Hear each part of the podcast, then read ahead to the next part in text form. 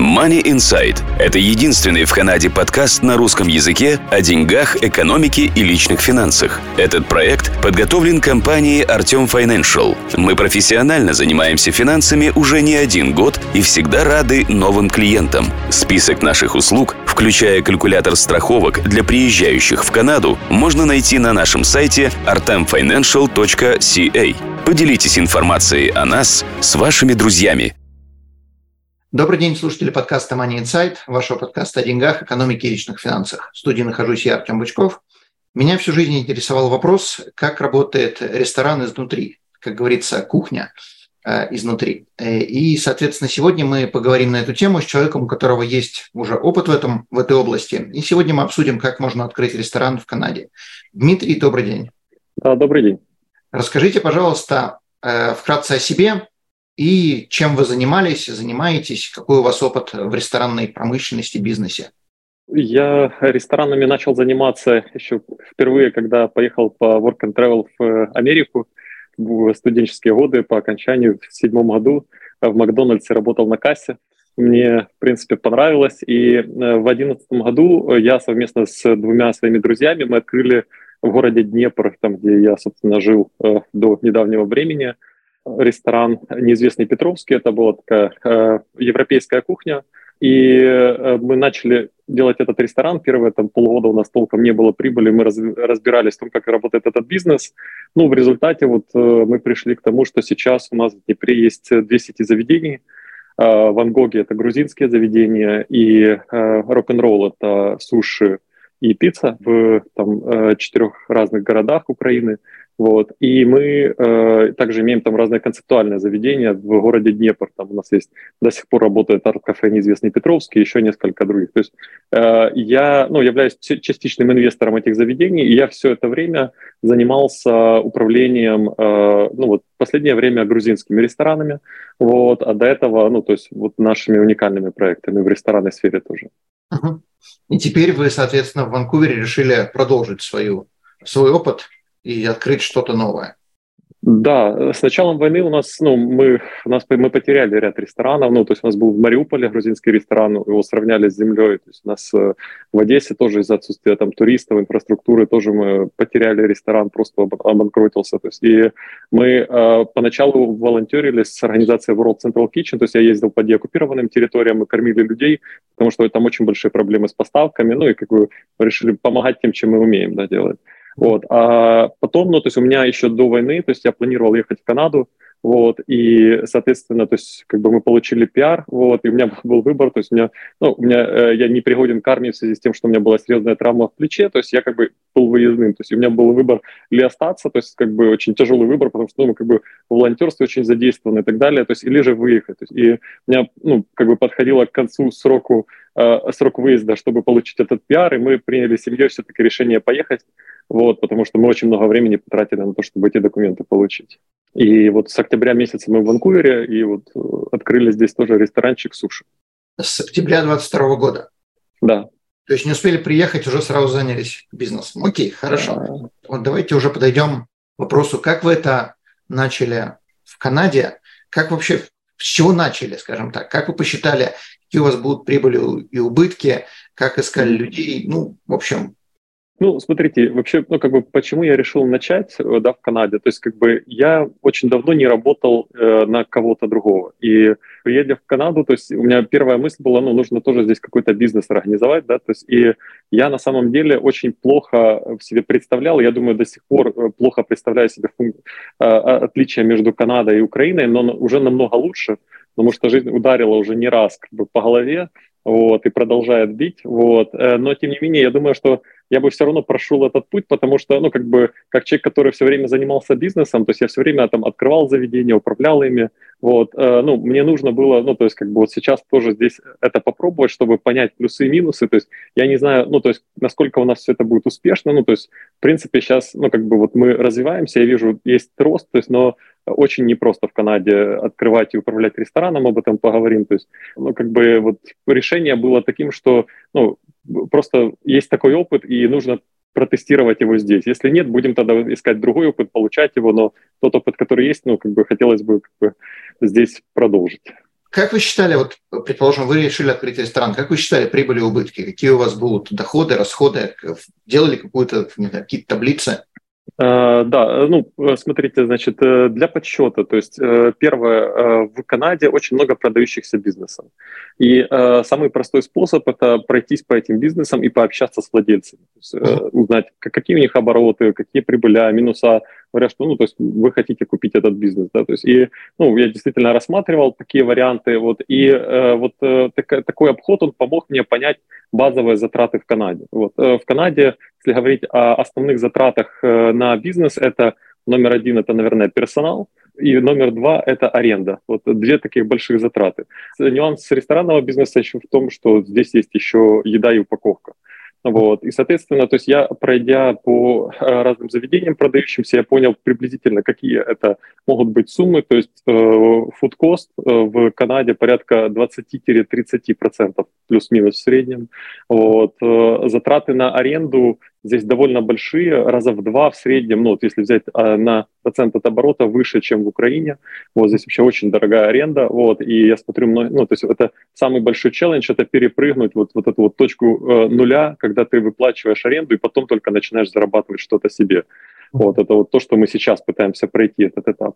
Но условно, то есть если заведение более-менее нормально работает, я думаю, порядка 15-25% уходит на аренду. Вот. Все зависит от локации, конечно, от специфики бизнеса, то есть это больше доставка там, или дайнин.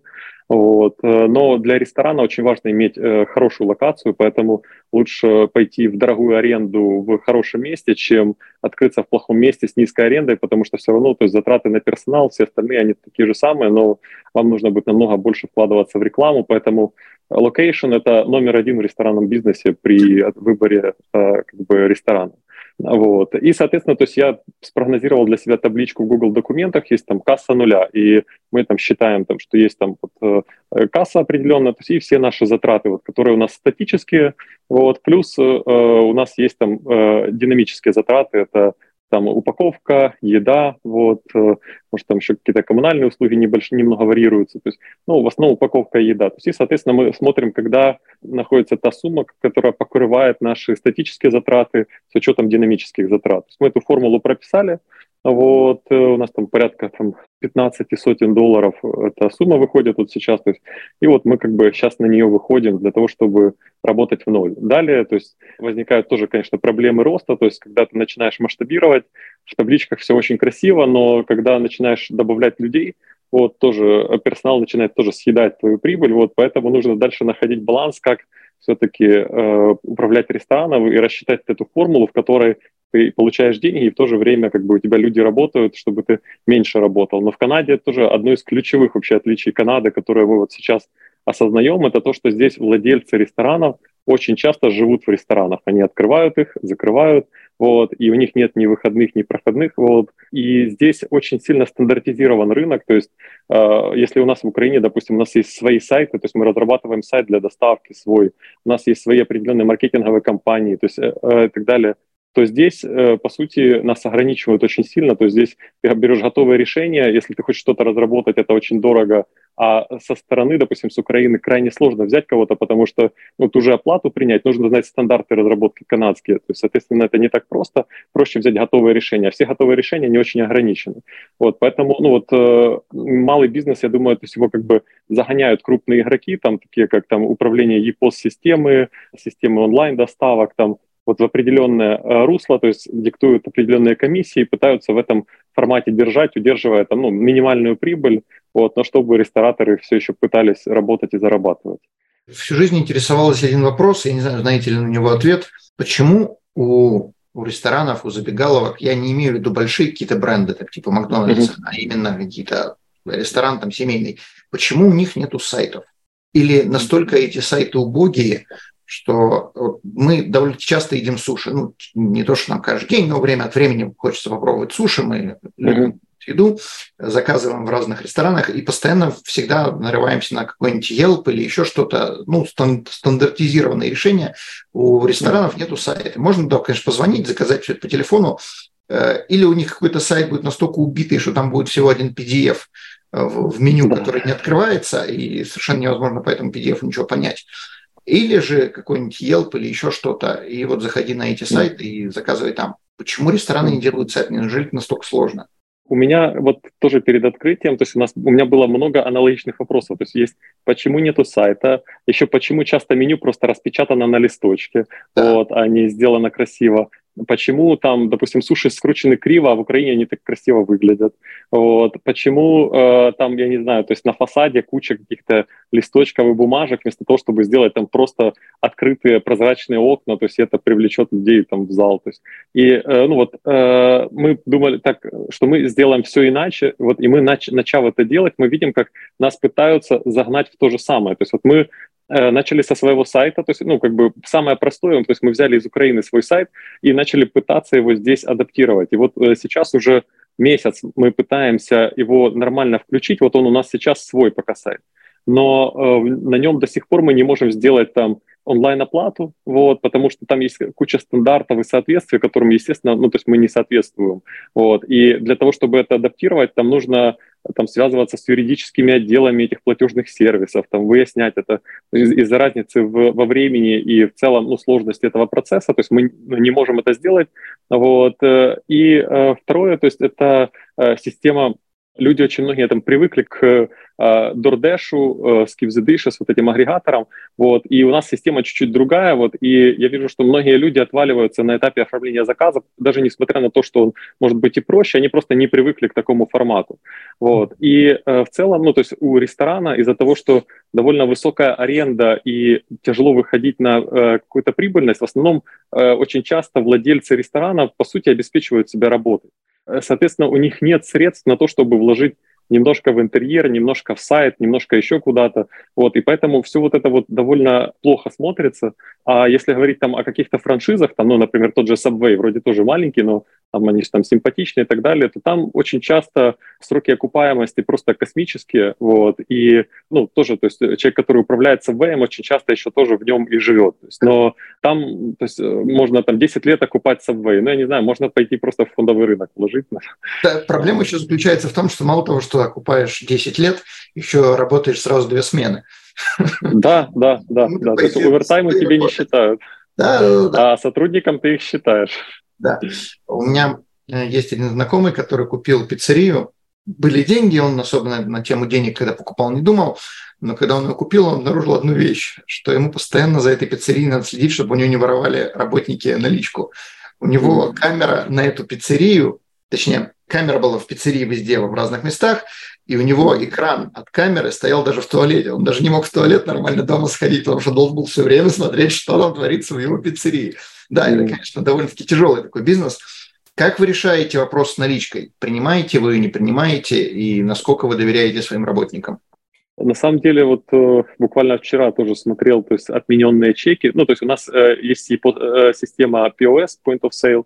вот, через которую пробиваются заказы. И, ну, в принципе, а, ну, в Канаде очень мало платят наличкой, э, как бы, ну, это, наверное, хорошо, хотя многие очень локации, там, где собственник стоит на кассе, прямо возле нас ресторан, там, наоборот, пишут, что только наличка или дебетная карта, то есть они уходят от комиссии, потому что рестораны, ну, и, в принципе, весь сервисный бизнес платит э, довольно немаленькие комиссии э, кредитным картам, там, да, то есть там 2, 3, 4 процента с каждого платежа, то есть как бы в Украине на самом деле тоже такого нет, это ну, тоже вот э, страхование и финансовые услуги в Канаде тоже тянут довольно приличную сумму денег, вот, чего нет в Украине. Это тоже такой неприятный такой минус, вот, дополнительно там 3-4% от оборота. И, соответственно, то есть мы начинаем сейчас только контролировать этот процесс, но не могу сказать, что мы доверяем. Ну, то есть самое лучшее как бы, средство – это, конечно, контроль, вот, но тоже в Канаде время стоит денег, поэтому надо находить баланс вот, контроля. То есть, понятно, все мы не просматриваем, но я просматриваю, то есть, какие заказы были отменены, и могу посмотреть по камере, что там происходило в это время.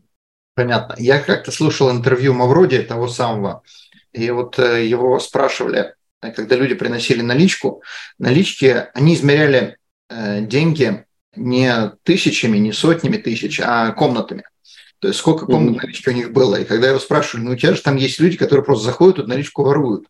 Э, ну, он говорит, ну, это же часть бизнеса, но как, я же не могу их контролировать. Мне главное их контролировать, чтобы они не карманами не выносили, то есть там ящиками не выносили. А то, что они там себе положат там 2-3 банкноты, ну, часть бизнеса. Мне надо или там жить, и тогда я буду контролировать mm-hmm. все, и тогда у меня не будет никакой жизни, бизнес работать не будет. Или они будут как-то частично воровать, но чтобы очень мало, и чтобы как бы, и mm-hmm. нашим, и вашим, чтобы им не было обидно, что они в эти комнаты заходят. Ну вот здесь приблизительно такой, наверное, подход, что если уж вы берете, то как самый минимум так, чтобы мы это не видели. Ну, я, ну, конечно, понимаю, я утрирую, потому что воровать вообще нельзя, Э, но здесь надо как бы понимать золотая середина. То есть, если будешь там, то не будешь работать, то бизнес не будет работать. Точнее, если за этим не следить, то начинается какое-то воровство, да. Не, ну, можно переходить э, на просто кредитки и дебетки, то есть тогда сложнее. Но на самом деле, ну, вот в Украине, э, ну, есть еще продукты, да, помимо, ну, то есть и в суше тут же лосось, там, ну, то есть взять э, э в сумку лосось, это может стоить, там, условно, 40-50 долларов, да, там, как бы. Вот, поэтому э, в Украине есть процесс еще инвентаризации, то есть когда раз э, в 2-3 недели, то есть мы оцениваем остатки. У нас, когда покупают люди еду, списывается определенное количество еды по позициям, по ингредиентам, и мы плюс-минус сравниваем, правильно ли у нас осталось.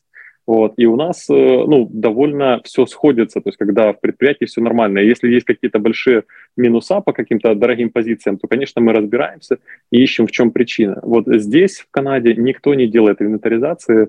Ну, может, какие-то большие рестораны, но глобально никто их не использует для контроля. И более того, очень часто в point-of-sale системах даже не настроена калькуляция. То есть вот есть там суши Калифорния, вот, и суши говорят, ну смотри, то есть ты ложишь там э, ложку того, стакан того, там вот э, щепотку того, то есть э, в Украине все измеряется в граммах, там 24 грамма огурцов или 26.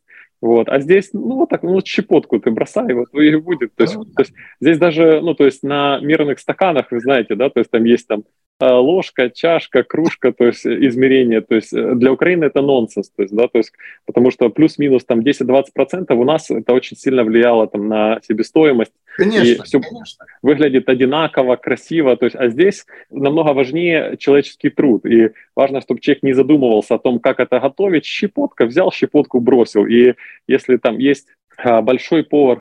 Мне это в какой-то степени напомнило аппликацию в страховке, когда э, они спрашивают, э, вы пьете алкоголь? Э, надо ответить, если отвечаете да, то сколько дринков? И вот что такое дринк, нигде определения нету. То есть для кого-то дринк mm-hmm. это бутылка водки, для кого-то дринк это, не знаю, там, рюмочка шампанского. Да, да, да. да. Щепот. Сколько такая щепотка? У одного щепотка может быть, там, не знаю, пол ладони. Да, да, да, это интересно, конечно.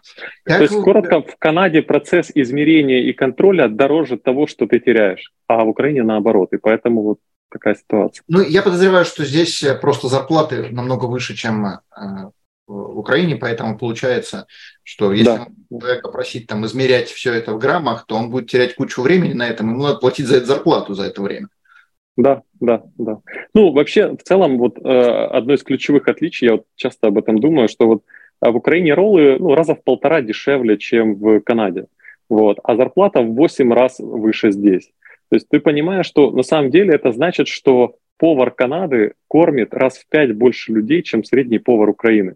Вот. И это реальный факт. И для того, чтобы повар э, кормил много людей, то есть, соответственно, нужно понижать качество. Без этого никак. То есть, как бы, соответственно, он готовит лишь бы как, побыстрее. Вот, потому что ну, в Украине все-таки рестораны это более такая как бы дорогая аудитория, да, там как бы люди тратятся там, ну, то есть как бы, а здесь на поход в ресторан можно заработать на минимальной зарплате за один час.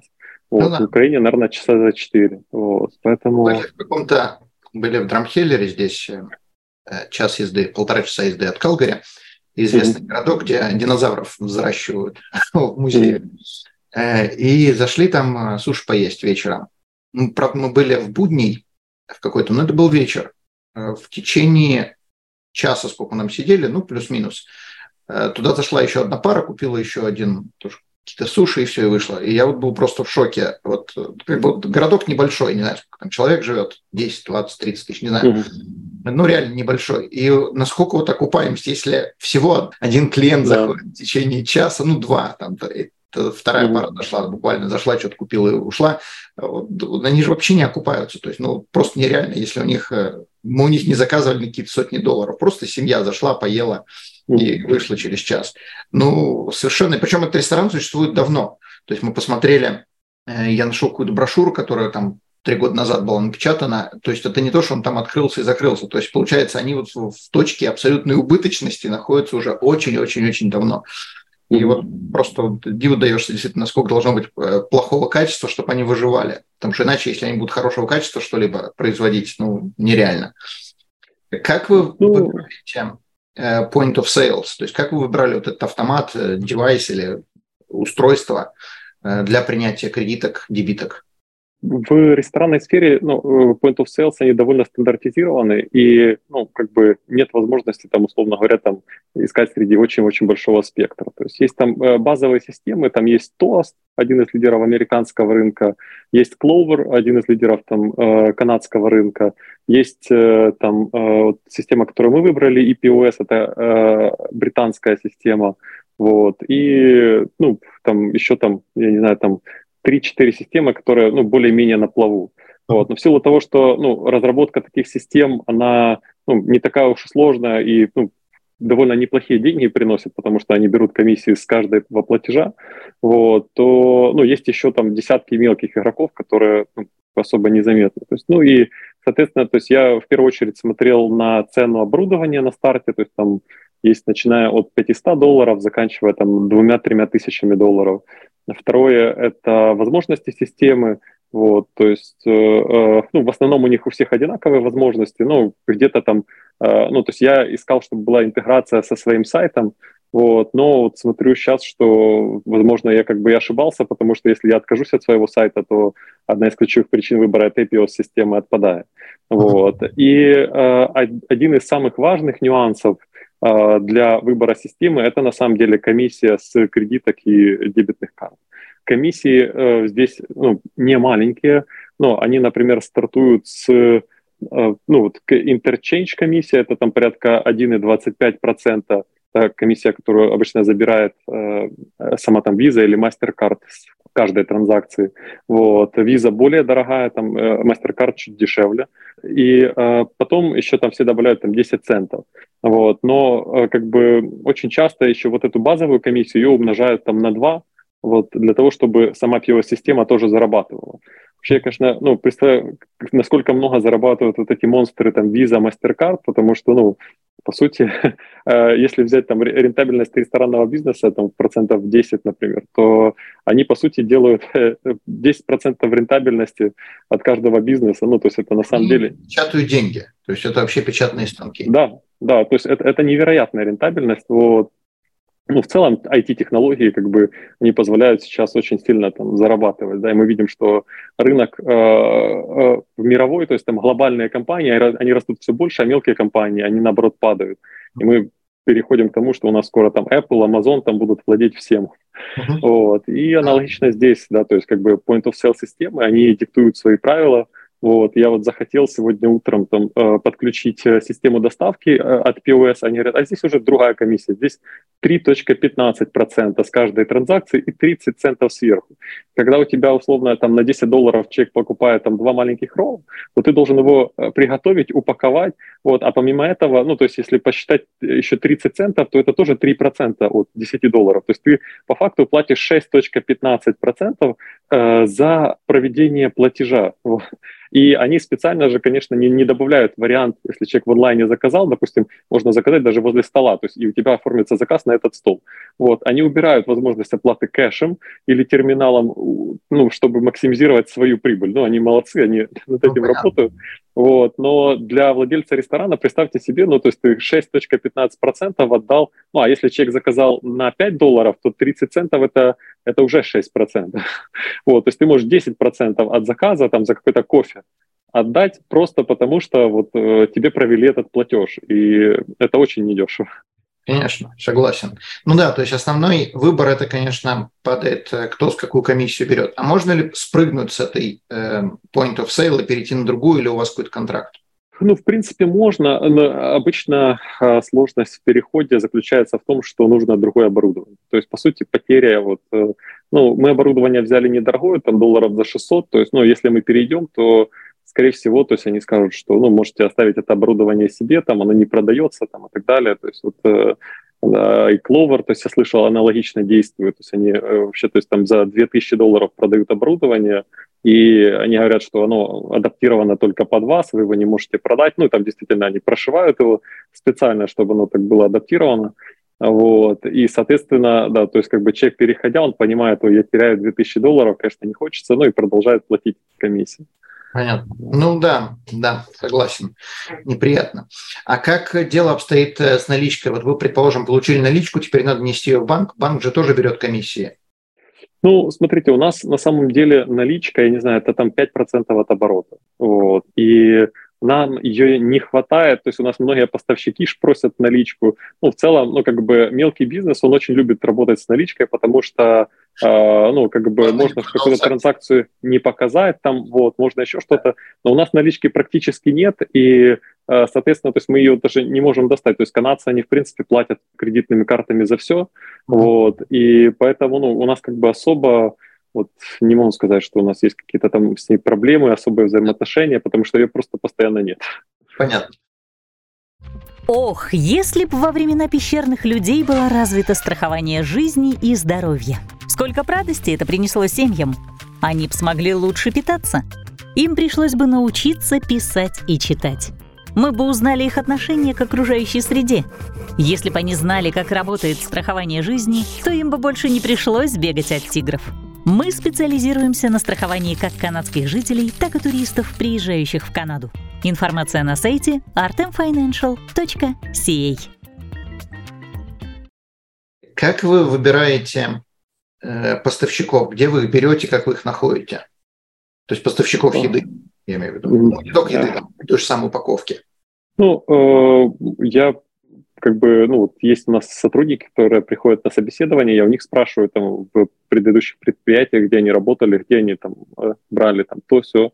Вот, соответственно, то есть плюс интернет, то есть мы как бы находим поставщика там, если это там не конкурирующий поставщик, то там находишь поставщика там по кондитерке, он тебе скажет, кому обратиться по там суши, да, там как бы они там, ну, многие друг друга знают, то есть если они там не конкурируют, то они там могут посоветовать э, друг друга. И, ну, помимо этого, то есть смотрим, кто приезжает, какие машины приезжают к соседним ресторанам, тоже звоним. Ну, то есть всякие разные методы. Вот. Ну, на самом деле тоже э, поставщиков продукции не так уж и много. То есть тут есть Гордон Фуд и Cisco в, ну, я не знаю, в Ванкувере, может, там тоже, то есть, это, это национальные. Да, это... да, это национальные игроки, которые ну, очень крепко держат рынок. Вот. И есть там э, несколько специализированных по суше. То есть, и по сути, ну, сказать, что там большой какой-то выбор тоже нету. Вот. Но меня удивли, удивило то, что, то есть, как бы, особенно вот э, меньшие поставщики, они тоже играются с ценой, то есть, как это происходит в Украине, когда тебе приносят один прайс, потом ты начинаешь заказывать, прайс может поменяться выше, а потом они говорят, э, спрашиваешь, почему цена поднялась, они говорят, ой, типа, Э, ну, все подорожало, ты им показываешь, что у другого поставщика дешевле, они говорят, ой, это мы тоже можем сделать прайс матч, у вас тоже дешевле. То есть я, очень хотел, чтобы мы ушли от этого, потому что в Украине тоже вот так вот ну, поставщики пытаются тоже как бы увеличить свою прибыль за счет того, что, ну, вот когда ты уже начинаешь что-то покупать, ты часто даже не думаешь, да, то есть ты говоришь, вот здесь мы покупаем там суши, да, там и твой повар звонит, там покупает, вот, а они ну, чуть-чуть приподняли цены, то есть вот, они говорят, ну, инфляция, там все дела. То есть ты начинаешь сравнивать, ну, как бы у других не приподнялись цены. Есть, и, соответственно, ты понимаешь, что надо держать ухо востро и контролировать поставщиков, потому что, да, в общем, тут так, как и, как и в Украине, тоже как все пытаются как и заработать. Да. да. Понятно, окей. Как вы получали разрешение на ведение бизнеса и вообще что за, разреш... за разрешение надо получать и у кого? С ведением бизнеса, да, ну, это тоже очень серьезное отличие с Украиной на самом деле. Вот, то есть э, э, начали мы с того, что мы оформили компанию, корпорацию, ну, то есть я э, оформил в интернете, там есть онлайн-сервис, там Инкорп, то есть там заплатила, по-моему, порядка полутора тысяч долларов, то есть оформили там все бумаги, вот, и они потом пришли мне в электронном виде и по почте в течение там пары дней. Вот. Э, но это самый легкий этап. Далее, э, для того, чтобы вести ресторанную деятельность, нужно получить э, два самых важных разрешения. Первое разрешение – это бизнес-лицензия, и второе разрешение – это ну, от санстанции. В Ванкувере она называется Vancouver Coastal Health. Я думаю, в других местах она как-то может по-другому называться. Вот. И, соответственно, вот эти две инспекции, одна от горсовета, друг, ну, местный каунсил, другая вот тоже от каунсил, только уже по здоровью, вот они проверяют бизнес на соответствие всем требованиям. Для получения бизнес-лицензии, если вы в помещении, которое арендовали, делаете какие-то существенные перемены, то есть э, под существенными переменами подразумевается работа с электрикой, с гипсокартоном, а, новые стены, либо с сантехникой какой-то, на каждый из видов этих работ получается отдельный пермит, в городском совете, каунсиле. И э, потом, то есть, э, когда вы провели работы, вы его закрываете, и к вам приходит проверка с инспекцией.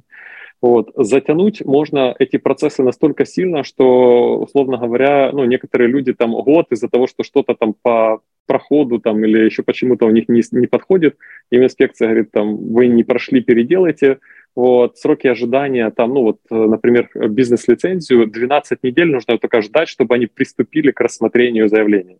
Вот, они говорят, что это из-за ковида, но на самом деле, ну, как бы... Ну, это хорошая отмашка, отмазка просто. Ковид сейчас да. все. Да.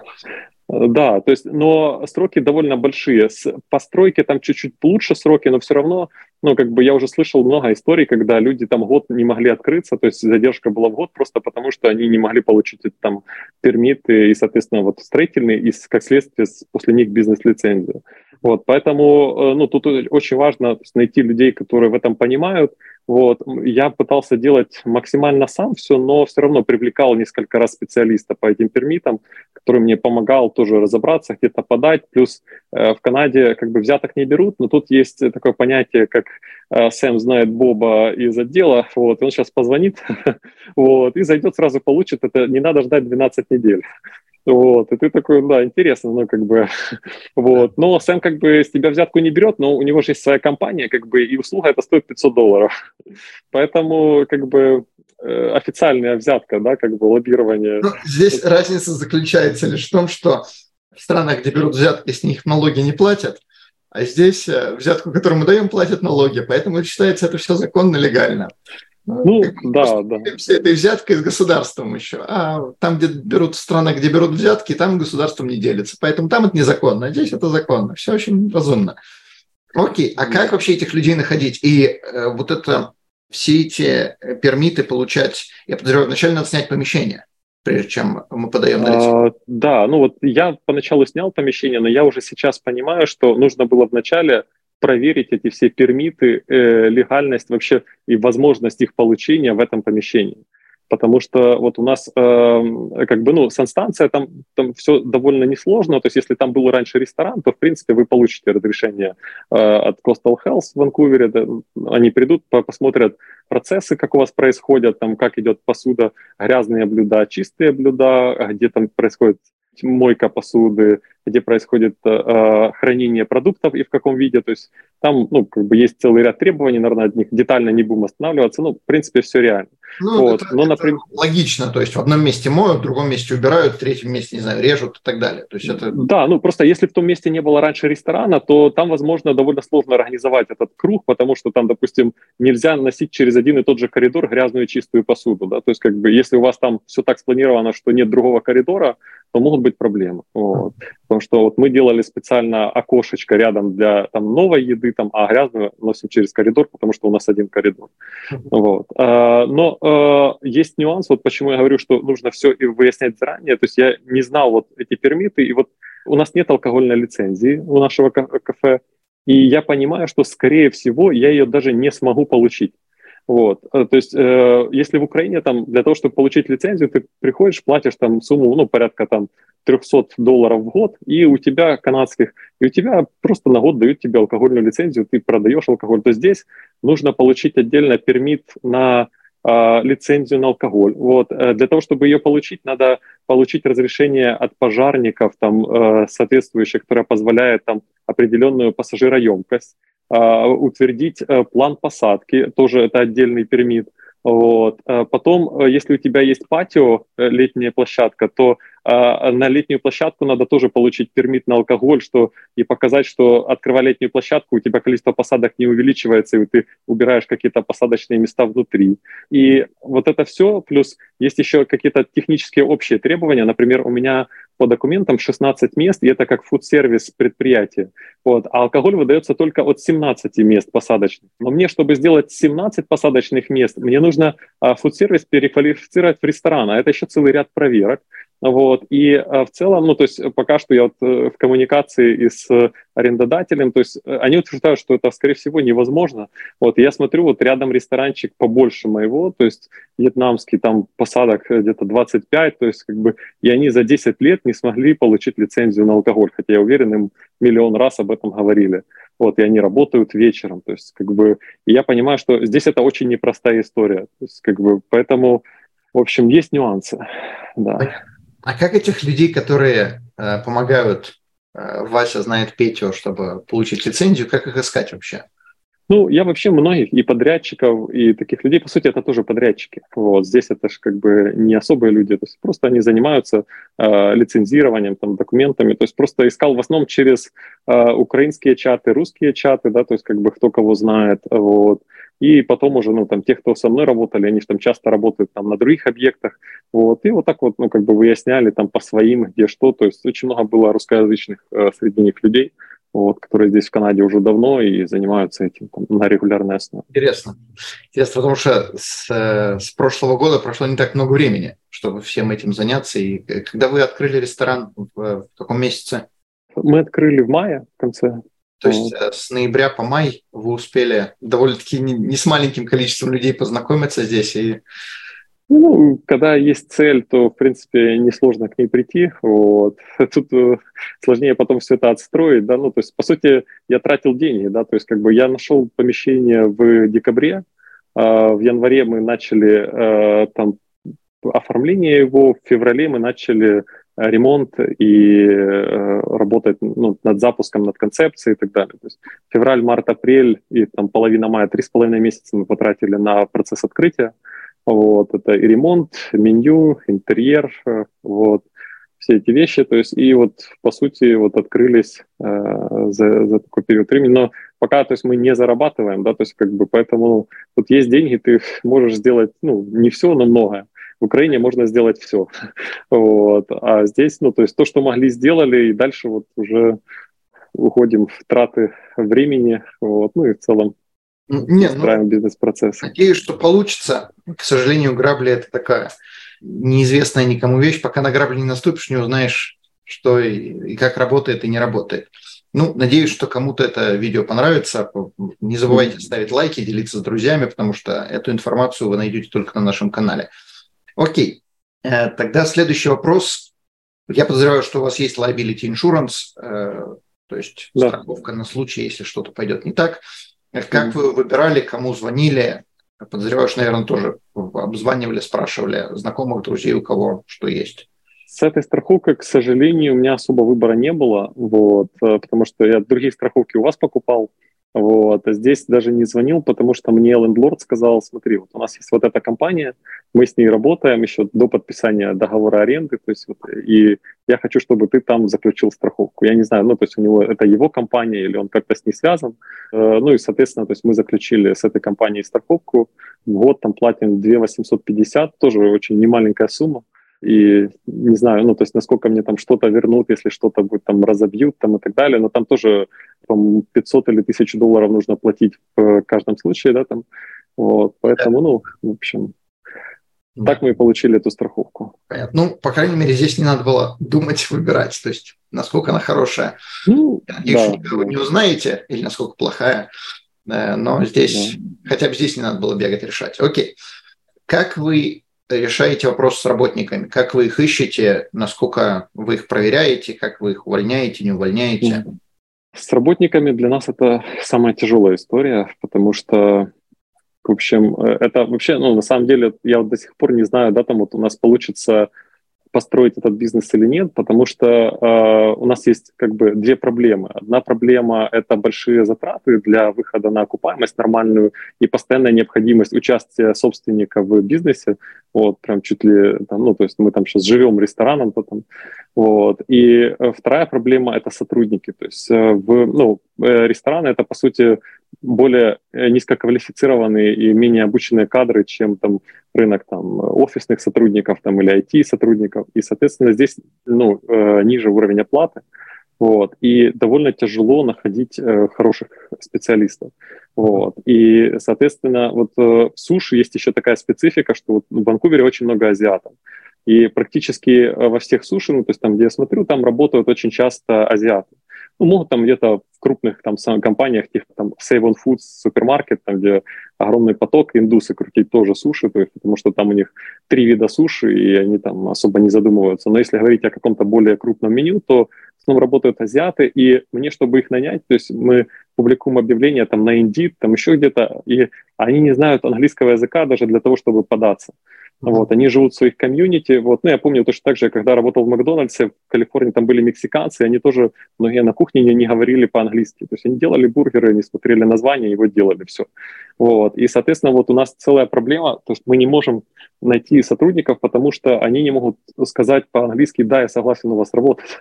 Вот. И вторая проблема – это э, когда он приходит работать, вот у нас сейчас вот есть один повар из Гонконга, вот, он отработал у нас пару недель, очень хороший повар, но он говорит, извините, я не могу у вас работать, а как бы я привык в своем комьюнити работать там азиатском. И как бы вроде неплохой повар, но мы его теряем просто потому, что у нас э, другие это украинцы, то есть, ну, хотя на кассе у нас девушка из Японии стоит, но тем не менее все равно, ну, то есть он говорит, ну, мне непривычно, то есть я могу за те же деньги пойти поработать к своим, и там типа будет проще, то есть вот как-то так. Вот. И ну, для нас это тоже очень сильный удар на самом деле, потому что тяжело сформировать, э, ну, они из азиатов, то есть у нас, ну, те же украинцы, то есть они умеют крутить суши, они могут их и лучше крутить, но они их крутят медленнее. Вот, и часто сейчас украинцы, это приехавшие по Куэт, они здесь еще не работали или же работали, допустим, не в этой сфере, и они не понимают, как нужно крутить быстро и условно по-канадски. вот. А делая все по-украински, ты, по сути, не можешь себе за, заработать на зарплату, потому что они там пытаются что украсить, пытаются там работать с весами, там много они лосося или мало положили, то есть, а здесь это вообще так не работает. вот. И поэтому, ну, то есть у нас такая дилемма, то есть как бы или работать с украинцами и пытаться их научить работать как азиаты работают, или пытаться работать с азиатами, но для этого нам надо найти кого-то, кто бы мог нам их организовать и создать азиатское комьюнити. И, по сути, э, ну, в общем, как-то так. И мы сейчас вот мечемся между двумя этими способами. И у нас, ну, то есть я как бы думал, что вот мы откроем бизнес, и будет сложно там набирать продажи, там, э, ну, как-то развивать бизнес. То есть, а у нас, ну, то есть для того, чтобы до этого дойти, надо отстроить команду, и мы вот с этим уже вот э, месяц боремся, и мы не, я никак не могу сказать так, ну, у нас хотя бы там, условно говоря, там стабильный коллектив хотя бы там на 50%. Вот постоянно какие-то качели, а вот плюс здесь э, часто работники э, могут там не прийти, опоздать, и ты их не можешь оштрафовать. Вот. И это тоже, ну, как бы, то есть они там забыли поставить рис, у нас мы не можем выдавать суши, ты даже не знаешь, ну, что им сказать, то есть как вот, ну, закрываемся, расходимся, что делать. А нельзя, как бы, идея на вскидку, то есть я не знаю, насколько она вообще актуальная, поговорить с каким-нибудь китайским или японским рестораном и просто у них одалживать э, их поваров, предположим, им там комиссию небольшую платить, но просто mm-hmm. чтобы эти повара приходили и учили тех же самых украинцев, как надо крутить. То есть просто использовать чужую рабочую силу и за это платить какую-то, не знаю, небольшую комиссию. Ну, как идея. Ну, рабочая сила и небольшая комиссия, мне кажется, они довольно слабо совместимы, да, то есть ну, в силу того, что работа стоит дорого. Нет, вот. я, я, но... я понимаю, что этому человеку просто платить, но просто одалживать этого человека, того же там, китайца, японца, просто договориться с каким-то оунером другого ресторана, чтобы mm-hmm. у него там на месяц, э, например, одолжить, не нанимать человека на работу к себе, а одолжить человека, то есть ему за этот месяц заплатить этого повара, mm-hmm. заплатить, предположим, чуть больше, э, то есть и mm-hmm. владельцу ресторана будет хорошо, и этому повару будет хорошо, и он может тех же самых украинцев научить, как mm-hmm. надо быстро крутить не знаю, ну, или как-то по-другому. Да, да. Ну, мы пытаемся так делать, но у нас э, тоже там есть и украинцы, которые там приходили и уходили, когда мы их пытались научить, потому что они считали, что так нельзя делать, и мы все делаем неправильно, они идут дальше тоже искать свою судьбу. Uh-huh. Вот. Э, и э, в целом, ну, то для того, чтобы найти такого повара, э, нужно ну, быть в каких-то близких отношениях с такими людьми. То есть, и ну, для меня, на самом деле, вот сложность вообще с персоналом – это один из самых таких больших ударов, ну, то есть, как помимо, помимо пермитов, вот, и в целом, ну, то есть, как бы большей производительности ресторана здесь по сравнению с Украиной, ну, то есть, в принципе, вот эти вещи я понимал и более-менее осознавал там перед открытием, то э, сложность с персоналом, особенно на кухне, то есть там, где это не рядовой, то есть там в Subway можно нанять любого человека, он через два дня тебе будет делать эти бургеры. То есть как бы в суши так нельзя сделать. То есть здесь нужно обучать, это процесс, ну, нормальный сушист, ну, хотя бы месяца два-три ему нужно на, на то, чтобы им стать. Вот. И, соответственно, то есть с улицы нельзя брать людей на сушиста. Вот. И э, как бы мы ищем, ну, то есть, мы, ну, как бы, если нет владельца ресторана, то мы пытаемся хотя бы даже найти через там чаты какие-то азиатские комьюнити, вот, тот же Индит, э, найти кандидата, который бы пришел и сказал, ну, давайте я вам помогу построить. Вот. Но здесь тоже есть такая проблема, как бы, ну, очень мало людей готовы заморачиваться и пытаться что-то выстраивать, там, напрягаться, вот. ну, или же им нужно предложить реально там какие-то большие деньги, чтобы он сказал, ох, ничего себе, ну, конечно, я с вами работаю. Ну, вот. Здесь вообще напрягаться не принято, я, я понимаю, в Канаде не любят работать. Да, да, то есть, и, соответственно, то есть к нам приходят люди, то есть они смотрят так, ну, это ж надо их там обучать, заставлять, вот, а, ну, оно что же не проходит гладко, они там, украинцы тоже, это, это так неправильно, это все, это, ну, то есть вы видели, он руками там в рис порез, это вообще, да я с ним на один, типа, стул не сяду там, вот, и ты понимаешь, боже мой, вот как, как их примирить, примирить, ну, непонятно, ну, то есть одни гонят на одних, другие на других, вот, и получается, что, ну, как бы, ты не можешь прийти к единому. То есть, ну, нам важно делать или хорошо, или плохо, но одинаково. Ну, то есть, а они работают по-разному и, ну, очень часто не хотят работать так, потому что для украинца там, условно говоря, ну, там, это скорость и разваливающиеся роллы, то есть это как-то нонсенс, это нет, ну, как так можно? То есть, а для азиата это а как, как иначе? Ну, то есть я должен за минуту да, его выдать. Мы делаем сумасшедшей скоростью, как иначе? Оно же все равно что-то будет разваливаться. Да. Конечно. Должен быть стандарт, это однозначно. Если нету стандартов, то бизнес, конечно, не работает. Как, как конвейер. Вот конвейеры работают очень хорошо. Окей. Хорошо. Э, как вы занимаетесь маркетингом?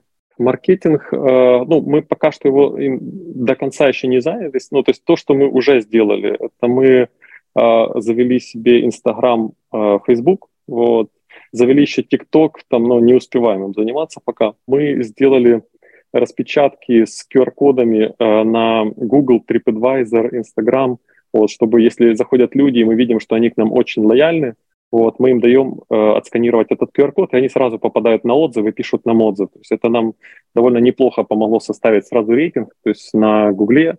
Вот, э, и ну, многие люди там когда им нравится. То есть мы э, один из самых важных вообще элементов маркетинга – это из уст в уста. Вот. И мы э, потратились немало на красивую посуду. Вот. Э, у нас концепция такая, ну, Van Love, то есть Ванкувер, любовь, да, там, и она созвучна с One Love. Вот. То есть и у нас как бы мы стараемся все делать локал, то есть мы как бы, ну, по, суши, по сути, суши – это локал продукт, вот, мы заказали дощечки из Виннипега, которые там делаются на производстве тоже местном, и они очень красиво выглядят, люди фотографируют их, э, э, выкладывают в Инстаграм, и, соответственно, вот это тоже очень серьезный э, маркетинг. То есть и мы, когда видим, что нас тегнули в Инстаграме, мы тоже репостим это в наши сторис. Вот. Помимо этого мы запустили Google Ads рекламу контекстную и на картах. Что еще? Ну, сейчас будем запускать таргетинг на Facebook. Вот, еще пока не запускаем, ну, потому что, ну, у нас тоже, то есть мы как бы сейчас приближаемся к точке нуля, вот. Но из-за нестабильности команды я боюсь тоже сильно вкладываться в маркетинг, потому что ну, э, тут на самом деле получить плохие отзывы очень легко, вот, а потом как бы с ними работать, ну, их так просто не уберешь. Google учитывает два или три года отзывы, которые оставлены. Вот, mm-hmm. поэтому мы очень боимся тоже как бы расти быстрее, чем мы можем себе это позволить, вот, потому что у нас и так бывают проблемы, стараемся их решать э, оперативно, там, объяснять людям ситуацию. Помимо этого мы печатаем полиграфию, вот, то есть, ну, визитки. Мы сделали на, на английском, на украинском языке визитки, вот, э, листовки, там иногда раздаем их на улице, и у нас там а, вот сейчас я заказал какие-то флайера там с бесплатным купоном там на десерт, то есть при любом заказе, то есть, ну, как-то будем заманивать людей какими-то специальными предложениями, там, которые приходят там впервые. Ну, и у нас довольно хороший отклик получила наша публикация, когда мы опубликовали информацию о том, что мы открылись э, в чатах, вот, э, в принципе, люди решили нас поддержать, э, и у нас там два дня вообще, то есть довольно много людей приходило, потом, конечно же, все спало, но все равно, то есть как бы очень многим понравились суши, потому что они у нас, ну, как бы чуть-чуть все-таки по украинским рецептурам, и люди вспомнили, как бы очень многие украинцы любят там крем-чиз с Филадельфией, а здесь мало кто ложит там Филадельфию сыра достаточно много, так как это любят там украинцы, россияне, там славяне. Вот. И, соответственно, то есть как бы у нас появилась своя такая аудитория тоже вот э, соотечественников, которые любят к нам иногда зайти. Вот. Но понятно, что только на них особо ну, бизнес не построишь. Нам. Конечно. однозначно надо привлекать и местную аудиторию. И по местной аудитории я еще планирую также взять инфлюенсеров, ну, как бы поприглашать их или за еду, или за какие-то деньги, чтобы они э, написали нас там в своих социальных сетях. Ну, базово, вот по сути наш маркетинг. Не, ну хорошо, из уст уста это самое лучшее. И я думаю, что, наверное, последний вопрос. Какие бы советы вы дали людям, которые э, собираются открыть бизнес в Канаде, э, что мы еще не обсудили, что надо учесть? Ну, смотрите, вот э, если бы я вот сейчас открывал, да, то есть я вот, кстати, вот не знаю, то есть как бы э, я думаю, что я бы э, делал все иначе, может быть, даже не начал бы этот бизнес. вот. Э, на самом деле э, в ресторанном бизнесе нужно ну, посчитать бизнес-модель и чем крупнее ресторан, э, тем э, больше шанс, что вы сможете от него отойти на какое-то расстояние, и он продолжит работать. Uh-huh. Вот, я вижу здесь вот э, в Ванкувере, например, есть крупные рестораны, там типа «Кактус», сеть, там «White Spot», там, они, наверное, национальные, да, и вот э, в таких сетях, конечно, там уже собственник может там быть на расстоянии, вот, но если в ресторане там до 50, наверное, посадок, вот, его довольно тяжело отладить э, до автоматизации, поэтому, ну, собственнику нужно быть готовым к тому, чтобы быть там постоянно, то есть вот, или же практически постоянно. И э, второе, то есть как бы, ну, нужно анализировать помещение, анализировать пермиты, э, анализировать возможности, то есть чтобы тот бизнес-план, который вы себе начертили, да, то есть как у нас, то есть мы хотели бизнес-лицензию, но мы ее не получили по техническим причинам. Вот, соответственно, ну, как бы это обидно, да, то есть это меняет сразу бизнес-модель. Вот, чтобы такого не было, нужно все эти пермиты э, и возможности заранее изучать, вот, и, соответственно, их анализировать. Ну и, понятно, по людям, то есть нужно понимать, то есть, ну, как бы вот у нас тоже одна из таких наших ошибок, это, ну, вот я, э, будучи в Украине, то есть мы здесь э, занимаемся вместе с моим партнером Сергеем, вот, и э, ни я, ни он, мы не являемся поварами, вот, а здесь маленькие ресторанчики часто держатся на поваре. То есть э, я смотрю, вот очень многие, то есть как бы, что повар сам работает, там кто-то не вышел, ты встал и крутишь суши. То есть как бы вот это вполне как бы стандартная история там для маленького ресторана. То есть намного легче будет, если вы понимаете, как сделать то меню, которое как бы вы хотите готовить. Mm-hmm. Вот, в принципе, вот такие базовые вещи. Ну что ж, огромное спасибо за интересное интервью, куча полезной информации. Я очень желаю вам удачи, я желаю, чтобы у вас бизнес развивался. Да, спасибо. Легкое задание вы себе выбрали. Да. Мы обязательно поместим информацию вашего бизнеса, вашего ресторана под этим видео. Спасибо. И хотите поделиться еще какой-то информацией, обязательно приходите можно будет сделать апдейт там через какое-то время, через полгода, через год. Расскажите, что нового узнали, если бизнес, и я надеюсь, что он будет существовать, или откроете еще, или что-то другое сделаете. Ну, в общем, в любом случае, удачи, большое спасибо и до следующих встреч. Данный подкаст сделан лишь для вашей информации. Компании, инвестиции, страховые продукты и другие материалы, упомянутые в подкасте, упомянуты лишь для ознакомления и не являются рекомендацией к действию. Так как мы не знаем вашей конкретной ситуации, то мы не можем нести ответственность за ваши действия после прослушивания подкаста. Пожалуйста, обращайтесь к специалистам, если вы не уверены, как поступить. Спасибо, что слушаете нас и не забывайте задавать вопросы.